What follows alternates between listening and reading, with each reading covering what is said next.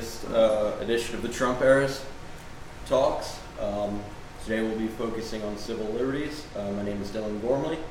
Uh, I'm the director of the Student Committee for Civil Liberties, uh, New Philadelphia University Club.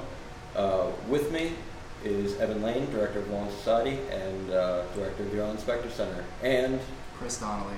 Chris Donnelly, uh, esteemed guest. Um, so uh, today I thought we'd talk about, uh, well, since there's so few of us, um, let's just keep it open. Um, first thing I wanted to talk about was Supreme Court uh, uh, nomination, or uh, what should I say? Um, Neil Gorsuch was sworn in as the new uh, Supreme Court justice, taking Scalia's seat.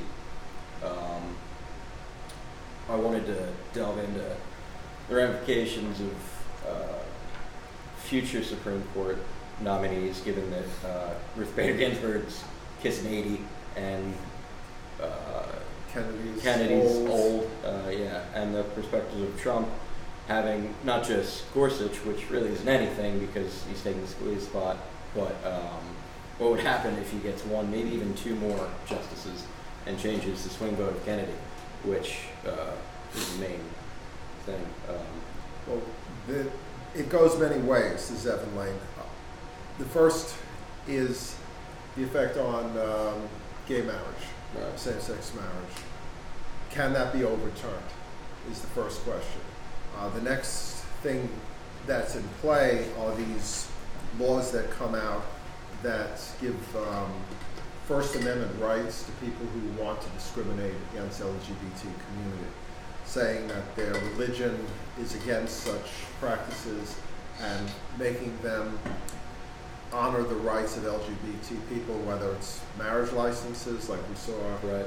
or whether it's baking cakes or hiring for jobs, whatever, mandated cakes. yeah, whatever, whatever it may be, um, that's also in play. Uh, so the third thing that's in play is anti-discrimination laws that some states, not including Pennsylvania, which doesn't have one, but some states uh, have laws where you can't discriminate in the workplace or in the home, rent, Right. renting, so forth, against LGBTQ people. So there's a litany of things that are in play. Right. So I just wanted to introduce that at the beginning. Uh, you have any comments? Yeah, I think in regards to, um, I think Roe v. Wade's also important here too, also because that's one of the things that um, with Obergefell versus Hodges, they said that Trump said, you know, that's set in stone, it's not going to be changed. But then, because he says like, you know, the Supreme Court decided on that, I'm not touching that. But then he goes back to Roe v. Wade, which he's saying he is going to try to change, but he's just saying like, oh, we're not going to change, you know, gay marriage because, you know, it's set in stone. But you could say the same thing about Roe v. Wade. Yeah. But so he's kind. Of, I mean, there's just that like But I mean, uncertainty like there. I mean, the way he, the way he is in general, Yeah. he's back and forth and everything. You can't take that. I mean, he could say one thing and it doesn't, it doesn't, it means nothing. You know what I mean? So Yeah. he could go after, or influence the Supreme Court if it comes about to go after Obergefell, and that, you know, Yeah.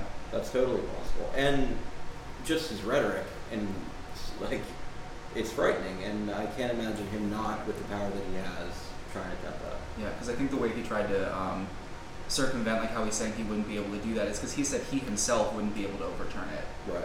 But Right. you're appointing the justices that are going to be able to, and right now they're, they're still the was the five justices who Yeah. voted for it are still, you know, sitting there. But you Yeah. know, like I said, Gabe, Ginsburg is pretty much just like a corpse She's with makeup wait- on. yeah. And- No disrespect. Yeah. No disrespect, but she's waiting on No, she's great. But um, yeah, you, I mean, you never know. So that's how he's going to do it, and just he's using these like verbal loopholes to say like, oh, I'm not going to be able to do it, but the Supreme Court justices might be able to. Yeah. Like it's yeah. Just going off of what you both said, the dangerous thing is, I don't think Trump has any beliefs at all, other than himself Yeah. and his family. Uh, but the problem is he has to play the base, Right. and that is becoming really solidified. Mhm. No matter what he seems to do, there seems to be a 25 to 30 percent group that support him no matter what, and he has to please them. So to keep his power, he's going to become more and more conservative, more and more uh, difficult. Because if you look at his record on what he said, he's for gay marriage, he's against gay marriage, he's for and against gay marriage. Yeah. You know, he's, he's he's all over the place on it. Um, but I, th- I think this says more than anything. They asked him in a golf tournament about. Uh, have you heard about The this long one? putting, The long uh, putting so style. disrespectful.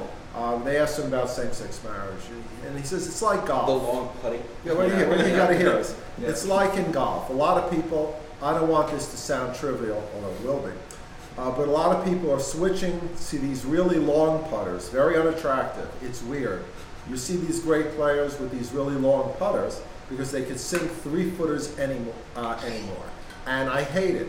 I'm a traditionalist. I have so many fabulous friends. I love the word fabulous, who happen to be gay, but I'm a traditionalist. So what he's basically saying is against gay marriage because he compares it to people with preferences, what kind of putter they use. And it really is Trivializing. trivializing and disrespectful, and uh, I- it shows that he has no understanding of the human rights portion of this. It's not a matter of taste. Right. And, that, and that's what he seems, never mind the obscene references you could take from what he said, which you can't, in light of what we've heard him say in the past, you can't take that away I from him. just don't know, and it kind of goes back to his entire his entire persona in the media, right? Like, I mean, he is constantly going out and saying the most outlandish things, and people love it. They love it. The They core, love- the core. They love, it. and but even even the people that are against it, they people look on the media and they say see stuff like that, and they kind of feed off of it. It's it, for the it's it's interesting. It's like oh my god, he, he's brazen enough to do it, and people keep falling into it, and um, that even goes into the way that the news cycle. He follows the news cycle, right? And every time something new comes up, he's just totally changed the subject, and everything prior is almost forgotten, and it's unbelievable. He, he just keeps pushing other issues, Yeah, but and here- there's no time. But here's the To get in danger, on anything. okay? Exactly. Because when you pick a Supreme Court justice, unlike his whims, which are daily, that justice is going to be there for Yeah. 30 years. Yeah, And, yeah. and that's that's and that justice is going to have the points of view which are going to be Mhm. expressed against uh, Obergefell, Yeah. against Roe versus Wade, and for uh, decisions such as Hobby Lobby, Yeah. which allow for discrimination on First Amendment grounds of gender and so forth. So yeah, he's whimsical Yeah. by the moment, but Supreme Court pick is not whimsical, Yeah. and it's going to last for a long time. Uh, I really do Uh, believe quick- that just quickly for, for anyone that's listening to this, uh, when a Supreme Court justice is chosen or selected and uh, put into their position, they're there for life. The only way to get out is resignation or death. Just for uh, context. I'm sorry. I didn't continue. Right, I just well, wanted to so the- clarify. right, so just you- wanted to clarify that. All right, so even if they turn out to be horrendous, Yeah. they're there. Yeah. For, Or sleep, you know. Or, Or sleep. sleep, like- or sleep and just follow. Scalia and Um, everyone. just- Well, Scalia was up, but Clarence Yeah. Thomas remains asleep. I wish he Yeah. was asleep. But um, so the thing about this that I found the most poignant to me was that the my mom, for example, she's a Trump supporter, and she's Really? yeah hardcore Trump supporter, and she looks for these, especially in regards to LGBTQ protections, rights, all that stuff. She looks for things to grab onto, stuff that he says, and when you read, when you hear these statements that he makes, he really lacks a like precision and specificity as to what he's actually saying. And even with the same thing with the wiretapping, and there, Sean Spicer is even making statements saying you can't take literally what he posts on Twitter because either he's not being literal, he's making a joke, but he's the president of the United States. But that's irrelevant. But um, my point with this, with the whole, um, my preference of, you know, putters or whatever, is he saying that that's his personal belief and that's the reason he doesn't do it, or is he saying that's how he's going to, you know, is that going to like lead his decisions with even like executive orders, you know how he appoints his Supreme Court justices. Is he saying that like obviously he's not gay, he's married to Melania, but is he saying that's his personal belief or how is that going to affect his I, I think you're presidency? making a mistake in trying to read something into him. No, but that's what I'm I, I really think there's nothing there. that's how my mom grabs on Okay, to there's- stuff like that. She says like, oh, that's not what There's he's saying." There's nothing saying. there. Yeah, but. There's a movie called Being There. You probably haven't seen it, but it's uh, Peter Sellers plays a guy who is mentally challenged, but he's well dressed. So people think what he says has meaning. He's a gardener, and when they ask him advice, he'll he always just talks about gardening. He doesn't even know what the question is, but he'll always say, "You have to feed it. It has to grow. You have to fertilize it, and then it will flower." And people go, "Whoa, that's really uh, that's intense." And he didn't mean anything. He had no. And I think what we tend to do, which is a mistake, is he's Chauncey Gardiner, the lead character in Being There, except he's malignant. And Chauncey Gardiner was, was was benign. we try to find meaning in what he says. There is no meaning in what he says. He says things that have no meaning. The problem is, is that to satisfy his base, to stay in power, he will do things not even understanding why he's doing them, but Right. just that it makes them happy. If he had some backbone and some belief system, I feel better about it. At least we can feel that maybe some ethics, some morality behind Right. what he's saying. There's nothing. He's empty. It's all about just he wants to be in power, and that's that's all Yeah. that matters. Uh, and if you take it from the other, if you take it from the perspective of the core, right? I mean, we're clearly uh, on the opposing side of Donald Trump. Mhm. But if you take it from their perspective, I mean, just trying to play devil's advocate here, uh, it's kind of like it's a reassuring. You know what I mean? It's something for them to hold on to, and I. It, it, as it's coming out of my mouth, it like hurts to say, but they need some. They need someone. They need someone to look up to, and unfortunately, it's Donald Trump. But like, where does that? Where does that come from? Where does that desire? Do you guys think emanates from? Like, like of all people, for them to cling on to Donald Trump, I I don't get it. Would you guys have any insight on that? Well, I think it's a reaction to an eight-year Obama presidency. Right. I mean, it, it's, it's been a rough eight years for them. So, and they're looking for. I mean, I granted in the beginning of the um, presidential election, they never thought it was going to be Donald Trump. They just Yeah. needed someone, and he. I mean, he is a. He's a he's a very strong figure to, Yeah. and he's you know, he's in the media and he's something who's easy to like emotionally be on your mind, and he's their person now. So I mean, They Yeah. were losing for too long. mm, They lost gay people were getting married. Right. They they hated that. yeah. A black man in the White House. Oh my God. Even a Jew running for president. Yeah. oh my God. Yeah. Women getting jobs. Oh my God. Uh, people of color, whether you know, Latino, or whatever, them getting their fair share in the United States. All these things that were moving. They were not happy. They were tired of losing. So here's a guy who says, "No, we're stopping that. We're stopping all that." They, he, if we were a conservative country, I really do believe this, and liberals needed somebody, he'd be liberal. I think he is just That's a good point. whatever. Yeah, that's a really good point. It's whatever gets him into power. He's spoken to that in the past. He has. Yeah, he has. Yeah, he has. So he was in New York. When you get along in New York, he had to be more liberal. So he was liberal then. So yeah, but that's the scary part about that is he's going to play to the base, and Mhm. playing to the base because he has no belief system of his own is going to get us. Going back to Yeah. the original thing, Supreme Court justices Right. who are horrendous.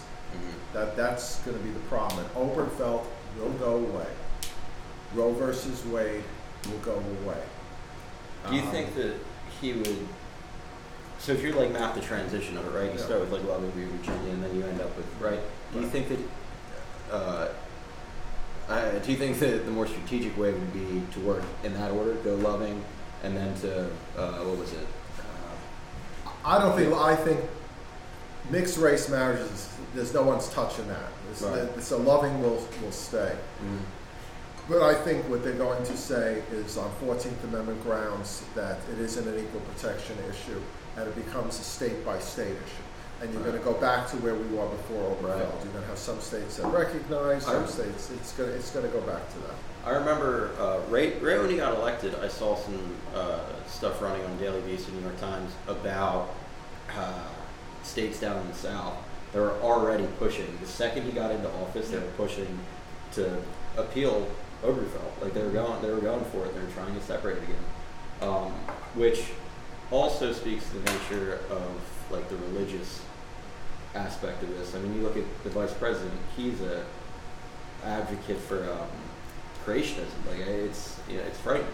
And even And- even and going back to what you're saying about Trump going on pretty much Mhm. following whatever he can to get power, if he goes after the people that were in support of Pence or even him, and he starts to bring them up, people that are, you know, really hardcore conservative religious. I mean, that's a frightening.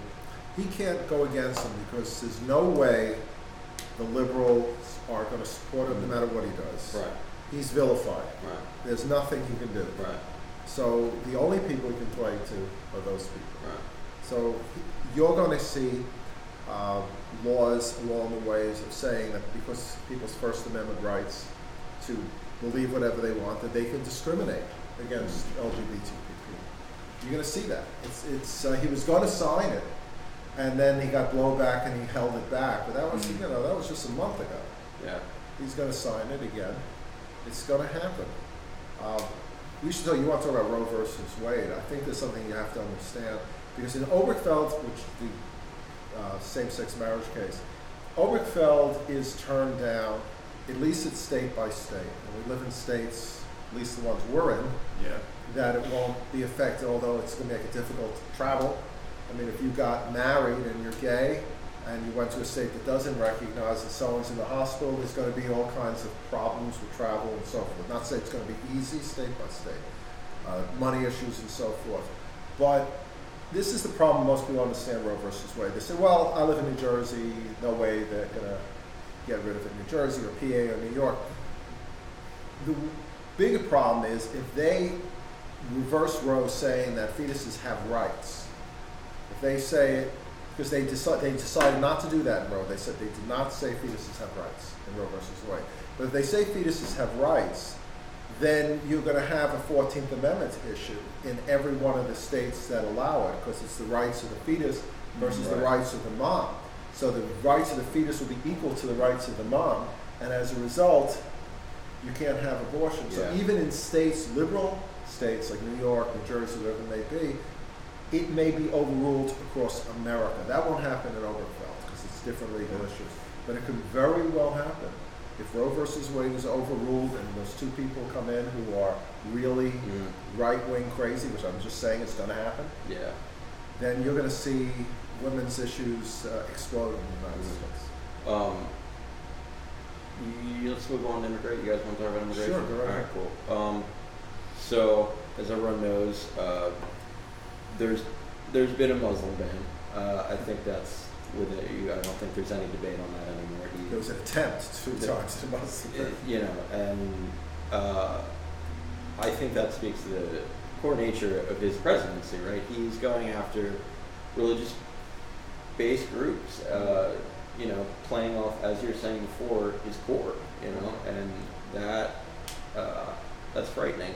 Um, and then just on a personal level, friends that I know that go here that are afraid to leave the country and not come back, eh, it's it's unbelievable to me that someone in our executive branch would stop the inflow of people in the United States of America. I mean, it's we're made up we're made up of immigrants. I don't get it. Um, also, uh, Lane, you might be able to comment on this more than I can. Um, probably. Uh, would there ever be an instance where the Supreme Court would jump in? Uh, I know that that power to stop it, to halt immigration, is an executive one.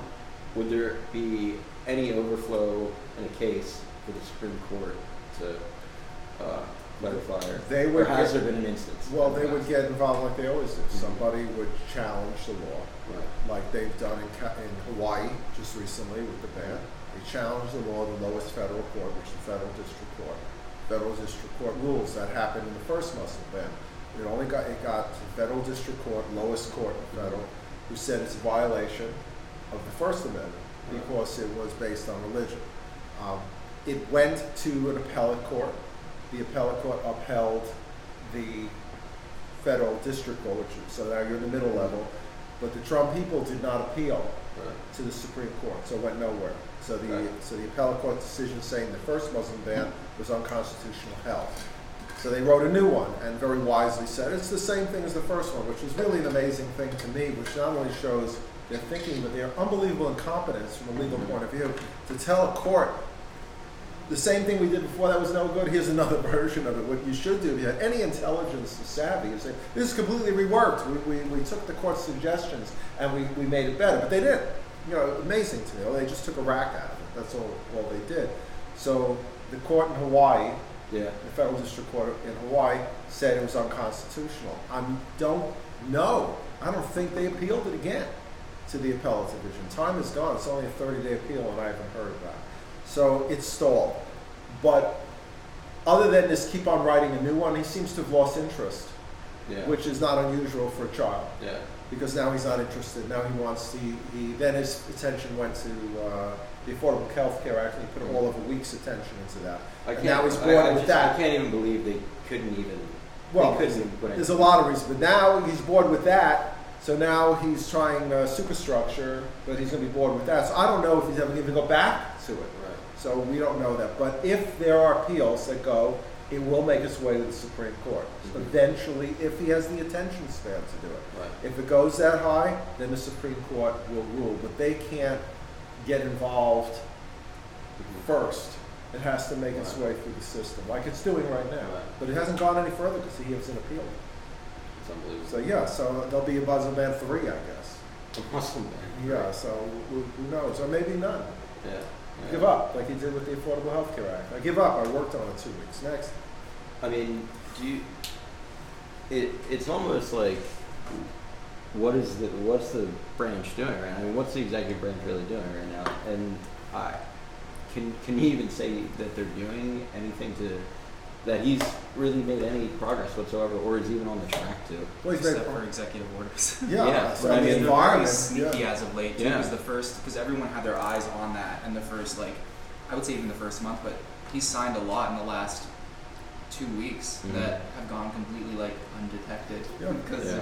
I don't know, they're I'll, I'll give you nothing. one. I don't even know if you know about the Fair Pay and Safe Workplaces Act, Is that for um, federal? federal contractors. Yeah, you know heard about about that. that. That got passed. Um, What's that? What's the? uh, you want to tell what Chris Is this it the one with um? Is it, it's in regards to uh? When the government hires federal contractors. Yeah, they don't. Uh, well, because I heard about it in regards to, I mean, because I follow a lot of like you know, LGBTQ related pages. Um, people who are who con like are contract with the federal government Right. or something like that. They can, they don't need, they aren't like checked about their um their like rules and regulations with like hiring practices, stuff like that. And, Right. Under Obama issued a Yeah. federal uh, executive order that said if you, got federal government pays you money for a contract, whether it's missiles or building bridges or whatever it is, you have you can't discriminate based upon sexual orientation. Uh, that was out there. Uh, as I think it was March, the end of March, just recently. Mm. He evoked executive, uh, revoked executive order 13673, which is the one I just said. And that allows now companies receiving large federal contracts uh, to do as they may. So that anti-discrimination thing just slipped right under, no one really talked about that. But now they can discriminate. So if you're gay, bi, trans, whatever, and you're working for a company, say Grumman, who has a big contract, and they don't like gay people, they could fire you for being gay. And that just happened. Nobody talked about it. Yeah. But that appeases his, um, his base. And that's uh, what you have. So, yeah, yeah, he's been doing things. Uh, never mind gutting the EPA. Never mind getting rid of uh, cli- Speak- funding speaking for of science. EPA, Um, Evan, I know you weren't there last night. Chris, did you attend the? Uh, NAACP. yeah. yeah, it was it was It was- horrifying but fantastic. Yeah, So- it was unbelievable. So just a Jackie Patterson. Yeah, Jackie Patterson. It was let me, let's go into that for a Yeah. second because it's a very interesting topic. All right, so um, Jackie was talking about how basically corporations will, energy corporations particularly, will buy up land, right? And uh, once they go through that, we'll take a uh, coal plant, right? So a coal plant goes through its life cycle, right? And then the land that it was on becomes a brownfield. Uh, Mhm. That's basically a contaminated site that uh, is almost unlivable. It's pretty much unlivable, right? So what ends up happening with these brown sites, uh, they get cleared off and they become communities for like Section 8 housing. Oh, good. Okay, so now you've got a massive number of Section 8 housing in this country that are built on these brown sites. They're like the land is chemically tainted. It's almost inhospitable. Um, and then around them, you have other power plants. Okay, so she was talking in the sense that as like a continuous cycle, you have uh, impoverished neighborhoods near polluted areas, and it just keeps going in a cycle of you stay in this area, you get sick, and then you end up working in the factories, and it's like a vicious. Cycle of corporate control. Yeah, one of the things for that that really hit me the hardest is that she was, you know, talking about. Um, she called those areas literal sacrifice zones. Yeah. That's that term in What made what does she mean by that? But so by a sacri- like okay, so she talked about what was the hur- was it Hurricane Isaac that she was talking about after Katrina? Yes. So you'd think after what happened with the levees, you know, during Katrina, they would have, you know, gotten their act together. So what happened was there Hurricane Isaac happened, and I guess the levees in specific areas that we're gonna call sacrifice zones, the levees broke, and those those areas were severely like they were destroyed pretty much. And they, you know, after the fact, they were saying, "Oh, how did this happen again after Katrina? We should have, you know, gotten our act together." And they were saying, because of economic limitations, where they chose to fortify the levees was in the high income areas. Yeah. So those low income areas that were low income because of other institutional barriers that they had, those were the literal sacrifice zones and they paid that price with their lives. So they are literally being sacrificed. So those people who are in the higher income areas are safe from flooding. Yeah. Oh, she made a she made another um, one that I thought was unbelievable. So there's a Navajo reservation. I think it's out in we'll say Arizona, right? Uh, I, Chris, you might it might have been a coal plant. I can't. There was some kind of uh, might even nuclear Mm. that ended up. Uh, also, we'll say coal. There was a coal uh, plant that's on this reservation, right? In the beginning, when the company went and uh, proposed it to the tribe, they were like all for it because it's going to mean jobs for the community which is part of Trump's rhetoric. which is part yeah, which is part exactly. Um, so anyway, they sell it as there's going to be jobs for the tribe, whatever, and then the council approves it. They build it, and with the plant comes workers. So they build the plant and they bring all the specialized workers in. So they give them none of the No jobs. And then this plant, uh, she showed a picture of it. It was like heartbreaking. It was this family of all women, which I'll get to in a second, with the smokestacks in the background, thick billowing black smoke coming out of it. Right. So they have this plant that's one day going to be reduced to a brownfield, an unusable site, that's polluting the air and groundwater, and none of them are profiting off of it. More than that, all the men in the village had to go and I think they went up to like Alaska to get work. They have to leave for months at a time. So they have this um, area that's just completely going to be desolate. And What, what is surprising about oh, and they don't get any electricity, Oh, nice. even though they live five miles from, if that, from the plant that creates it. Again, what is yeah the shocking? Okay, but what is surprising about that? Let's get rid of the mythology of the United States and, and look reality. Our nation was born on slavery. There's no question. How did we rocket up to the, the front economically at the beginning? Because we had cheap labor, so we were exploiting Mhm. people to make profit. That's how we started. This is Right. how this is how the U.S. started this country. Go into the 1910s and, and the um, the sweatshops and how the immigrants were exploited, women and children working in terrible conditions. Uh, the shirtwaist factory fire finally lo- waking people up to all the people who died because they worked behind locked doors without any safety uh, factors at all. How many workers have gotten black lung working in uh, coal mines uh, or being exposed? Um, I remember when I was an attorney, we, we had a case against Rohm and Haas uh, Chemical Corporation, and they were making these resins, basically like in cauldrons, you know, and Well, uh, and that's and like vats of this cancer cause that was causing oat cell carcinoma and a tremendous amount of the employees, big settlements out of that. We've been doing this for so long, putting people who are out of power, people who are weak, people who are impoverished, um, as fodder. It's been we've been sacrificing zoning people from the beginning. Why? It's no difference now. The only change is we reach out now to Vietnam and other countries and put Yeah, them we're also doing it in America. That's our whole. Oh, we're not doing it to our city, even though we still are. But yeah. Look at Detroit. You brought up the lead in the water. Yeah, Flint, Michigan, the water. I mean, that's What's up? unbelievable. So, Um, so there's nothing new yeah. about this. Uh, if we get past the mythology that we care, or get past the mythology that anything matters more than a CEO's Mhm. salary, Mhm. uh, That's what matters in this country. Yeah. Corporation being able to report four times a year that they made more profit than forecasted so that the stock goes up. That's what we care about. That's it. Uh, whether if it's fracking, our oil companies are doing well because they're getting oil out of fracking. The fact that it's leading to all kinds of problems in the in the well water, all kinds of problems, even earthquakes. Yeah. It doesn't matter because four times a year you can report the stock is up. Yeah. Um, we're, our carbon imprint is enormous. Global warming. Twenty-five percent of the globe is from.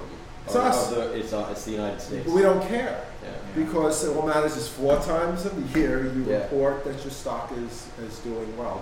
And we're going along for the ride. Everyone seems to be happy about that. Doesn't seem to care, even though a very small few are profiting from it. Yeah. The people involved in Wall Street. And the only time Wall Street have affected most of these people is when it screwed them in 2007. Yeah. And all those people are in power, by the way, in the Trump administration instead of being Yeah. in jail. Yeah, that's. I mean, that's even more. That's the more shocking part. It just keep, just keep going. Um, and Chris made a comment about it earlier. Uh, we were talking about coal miners, right? So he's putting, he's trying to bring back these jobs that are Clean coal quit. Yeah, is a myth. yeah. Is It's not real. Explain. Explain what that is. So clean coal, the way I can, she she explained it so wonderfully last night. She did. Um, do you remember exactly what she said? So about she was talking about the life cycle, the the life cycle of the coal production industry, right? So you have miners underneath the mountain, physically mining for the coal. It gets to the to the factory, right? Mm. Coal's burned, right? So then you've um, waste coming from it, Mm. and then how much of that energy is stored is nominal at best. And then uh, on the other end, you have the pollution that's coming out of it. So you're hitting it from three sides. You're hitting it from two ends of the spectrum. Physically digging it up out of the ground, the human cost of the coal miners in the Yeah. black lung Right. to the ground that's being destroyed and turned into a brownfield, and then you have the air that's being polluted by the um, burning of coal and Yeah. production of energy to get energy that is like a nominal amount of storage, right? You're not even getting that much, and it's just it just goes to show that Trump is putting money back in. And we were talking about this briefly at the lunch yesterday. The coal industry isn't massive. There's not a huge amount of coal workers. There aren't. But the idea that he's putting money back into the coal uh, just to it, it, ju- it doesn't make any sense because you've got a limited lifespan on this. It's polluting the environment and it's not going to turn around and really be beneficial because after a certain point, the areas that they're in are going to be completely destroyed. Well, to me, it's like when you hear stuff like that, it's always coupled with another phrase because you have to think about what he's trying to satisfy by doing that. Because Mhm. obviously, it's not the environment. So he always says we're gonna put money back into coal and give jobs back to hardworking Americans. That's always what he couples it with, and not not that it's um, sustainable energy. Not any. Yeah. And on the topic of sustainable energy, he's against wind turbines because he says they're ugly looking and they're catastrophic for birds.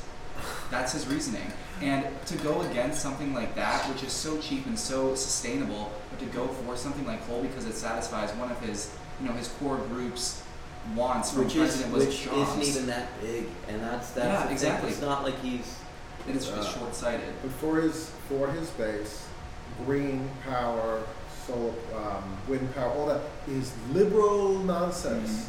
You know, it's good old American coal. Now you got to understand that because even though it doesn't make sense, this is what they think. They're thinking of all these tree hugging things, and they're looking at as snowflakes. Li- right, Yeah. literal snowflake, and that's all wrong because that's what they believe. And they're holding on to old technology because this is what they remember in the so-called when America was great, which I'm still trying to find that. Gained our success by the sweat of our brow and the coal in our lungs. Right. Yeah. But so that there's other human that the let's go on to last human rights, Mm-hmm. which uh, healthcare. Yeah, yeah. Um, even just going, even just going off the uh, the topic of uh, you know like cutting EPA and everything we just talked about with ecology and the burning of fossil fuels. Uh, if you want to talk about healthcare, talk about the healthcare of coal miners once they get black lung Yeah. and they can't get. And this is something uh, that she touched on last night. coal miners were getting black lung, diagnosed with it, and then couldn't get health care for it. They couldn't get Pre-existing condition. It wasn't They even- couldn't even, they, Yeah, and that was you're for, it was the whole sacrifice zone thing. They are part, and, and again that ties back into healthcare too, because there are people who are in these sacrifice zones, whether actual physical locations or just groups of people. There's these sacrifice zones that, for economic reasons, which was the pa- I think they were paper masks. Mhm. They couldn't get them, and they were they were applying for them from the federal government, and the federal government wouldn't give them to them because they said they were too expensive. Yeah. As people are dying of black lung, but yeah, it's the same thing. Yeah, I mean, it's you know, it's a it's a vicious cycle, and then even like even, and it's hard to not bring up areas like this because after last night too, it, became so apparent how related all of these like impoverished areas compared to pollution. I mean, it's they go hand in hand, mm-hmm. and then you bring healthcare into it. You've got a massive amount of people that are living in terrible conditions, uh, and they're not getting the proper healthcare, and people are, you know, profiting off of it. Mm-hmm. Many of them sit on the cabinet of the executive branch, mm-hmm. Um, or supported Donald Trump in his election. I mean, it's just, you know, it's frightening. Uh, but like a normal American, they can't even get health care. It's like, I mean, they're getting it when they are right now, but if he repeals health Obamacare, which we already talked about, Mhm. probably won't happen. The replacement for that. Twenty-four million people. Yep. Yeah. And that was the Office of, uh, what, the Office of Budget who looked at it? Yeah. It's not the Liberal Party, it's not No, Bernie it's- Sanders. Yeah. It was the, it was the congressional office who's charged with doing this. They this. say that's false. Yeah, And- that- of course. And, and even when that was proven to be false, Paul Ryan, he made the statement saying that, uh, so you hear that statement saying, oh, 24 million people are losing coverage, but do those people even want health insurance in the first place? No, then why would they want health insurance? You know, why would they want to stay alive? They're being Exactly. sacrificed anyway, Exactly. so what's the difference? It's just, it's, it's Maybe not. if they didn't buy their phones. yeah. Uh, it- w- there's a disdain in America for being poor, which is an amazing thing.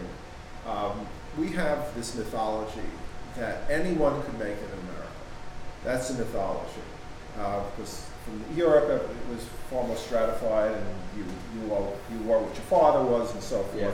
But in America, paved with gold, you can do anything. Opportunity. Opportunity. Yeah. So if you're poor, this is the beautiful part. You got to admire it because it works so well, even though it's so dark.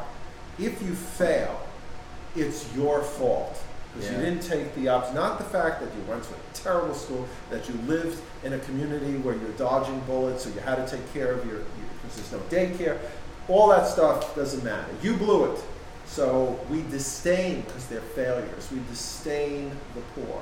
So look at Marco Rubio. I think it's a great example. Well, if they would give up their phones, and we know who they is, they could afford health care. Well, first of all, an iPhone you can get what is two, three hundred dollars on Android. Uh, health care is about five to six thousand dollars a year. So if you're giving up your iPhone, you're not getting. Maybe you buy some aspirin, Mm. but that's but to put it on them, it's like well they're they're foolishly spending their money on uh, on on phones. It's their fault. It's always their fault. That's how they look at it in this country, and that's where we're able to put them in kill zones. It's their fault they're Yeah. poor. So if they die, they die. And what you just said, which reminded me, if they don't get help because they don't want it, because they're too stupid to buy, whatever, whatever it is, it's always their fault, and it's, it, it works. Yeah. Yeah. It's It brilliant. pits people against, you know, Yeah. the whole Keep- capitalistic structure. of- puts the bottom feeders against Yeah. each other, and they waste time fighting each other, and those on top just laugh. Yep. It's, it's you got to admire it. It works. It really does. Um, there's a there's a cute little strategy that she um, told us about last night for uh, to bring responsibility to senators and congressmen, right? So Oh. she she was like instead of naming uh, hurricanes and superstorms after nice people like Sandy or Ivan or whatever, Hurricane Marco Rubio, Hurricane Paul Ryan, like really and, and you know, I mean, and while it is funny, there's a serious aspect to it, right? Like, I mean, you, these people, they don't have any accountability for the things that they're Hurricane Exxon, Hurricane hurricanes BP, exactly, I think. you know, Yeah. it's not only is it going on blatantly, but people don't. They're not. There's not even any. There's no. No one's showing. No one's showing it. No one's saying you are responsible for this. No one's bringing someone to no one was held responsible for the 2007 economic disaster, which- Yeah. which no doubt had criminal fraud in it. Yeah. Nobody was held responsible for it. Just walk away. I don't think a single person was arrested except one guy. in One guy from yeah, Yeah. and from like Uh, no one's held responsible for Flint. yeah, yeah, Uh, it, it's incredible. Uh, damages in the billions yeah. cause, no one's held responsible, but if someone goes to a 7-Eleven and maybe, you know, uh, takes some... They're still in bottled water. They're still Yeah. drinking If they bottled water. get it. They have to, like the entire infrastructure needs to be torn out, and no one's, no one's gonna pay. Like who's gonna pay for it? Well, no since they're there. fault, they're Yeah. poor.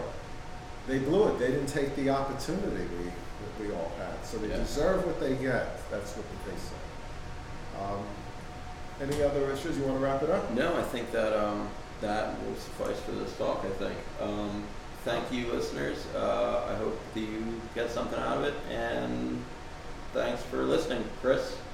Anything? No, yeah, thanks for listening. Cool. thank you very much. Thank you. We should have had a radio show.